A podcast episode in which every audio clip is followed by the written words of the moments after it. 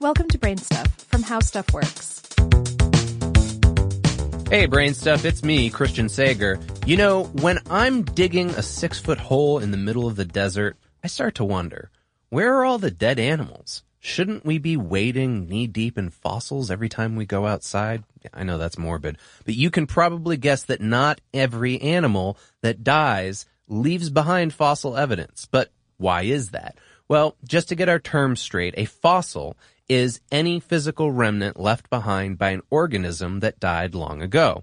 In many cases, fossils might only be things like preserved footprints or nest sites. But today, we're looking at direct remains of animal bodies, like bones. The likelihood that any particular animal body will become fossilized is amazingly small. It's actually less than 1%. So let's look at the stations of the obstacle course to fossilization. First, there's body type. Fossilization has a strong preference for animals with hard body parts like bones, teeth, and shells.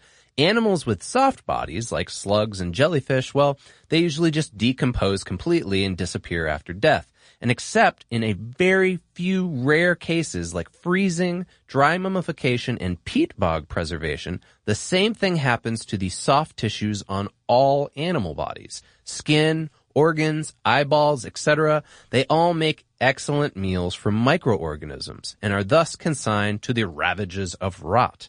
The second main hurdle to fossilization is exposure. To become a fossil, you need to be one of the rare animal bodies that is rapidly buried soon after the animal dies. This is most likely to happen in or near the site of a moving body of water, like a river or a floodplain where runoff, floodwaters, or regular flow may quickly cover a dead body in sediment. It might also happen in arid desert settings where wind can quickly bury animal remains in sand dunes. If the remains are not rapidly buried, scavenging animals are likely to scatter and then consume them. After all, nature hates to pass up a free lunch, and even a clean skeleton left out exposed to the elements will eventually be erased by the ravages of the weather. That's decalcification, erosion, and corrosion. But let's say your bones are lucky enough to be rapidly buried somehow. The next big hurdle is the sediment itself. A nice dry sand or alkaline mud might be a good place to become a fossil. But if your bones are buried in soil with a higher temperature and higher acidity, your prospects are a lot slimmer. Acidic environments, meaning soils with a low pH, tend to dissolve hydroxyapatite, a calcium phosphate mineral that is a main structural ingredient in our bones. So many soil types on Earth will simply destroy all the bones they swallow. But even in friendly sediment, over a long enough period of time, bones can break down. The organic proteins in bones, like collagen, eventually decompose, and the inorganic molecules in bones can be crushed, dissolved, or otherwise destroyed by physical force over the centuries.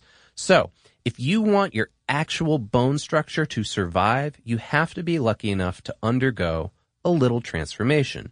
Most really ancient bones we find, such as dinosaur bones, aren't the unaltered original bones that were buried millions of years ago. Instead, they're either A, minerally modified versions of those bones, or B, stone photocopies. Two processes represent the majority of these cases, permineralization and replacement.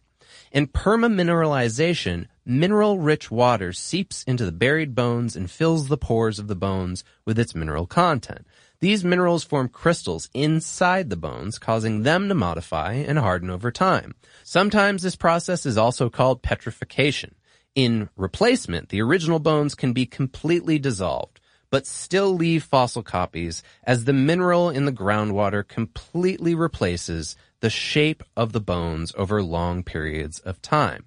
So, let's say you're the rare dead animal that wins the fossilization lottery and you just happen to pass all these tests.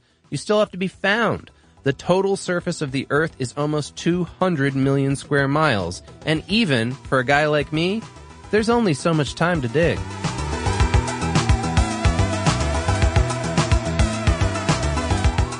Check out the Brainstuff channel on YouTube, and for more on this and thousands of other topics, visit howstuffworks.com.